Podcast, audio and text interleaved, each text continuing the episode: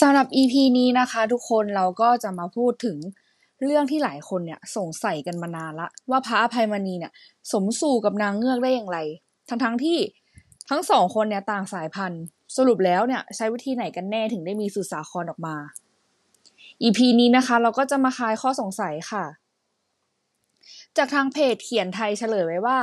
จากวักรูปเป็นนางหางเป็นปลาอยู่วาริน ถ้ารวมกับบทตอนสินสมุทรเนี่ย พบเงือกว่า คิดว่าคนมีหางเหมือนอย่างปลา แล้วจะพบว่าเงือกในพระภัยมณีนั้นน่ะแท้จริงแล้วเนี่ยมีรูปร่างเหมือนมนุษย์ทุกอย่าง มีแขน มีขา แล้วก็มีหางปลาด้วย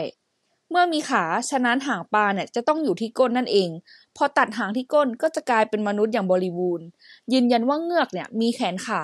จากตอนที่นางผีเสื้อสมุทรเนี่ยจับพ่อแม่เงือกกินว่า มีปรากฏอยู่ในหนังสือแบบเรียนไทยด้วย ในบทที่ว่า แล้วนางยักษ์หักขาฉีกสองแขน ไม่หายแค้นเคี้ยวกินสิ้นทั้งคู่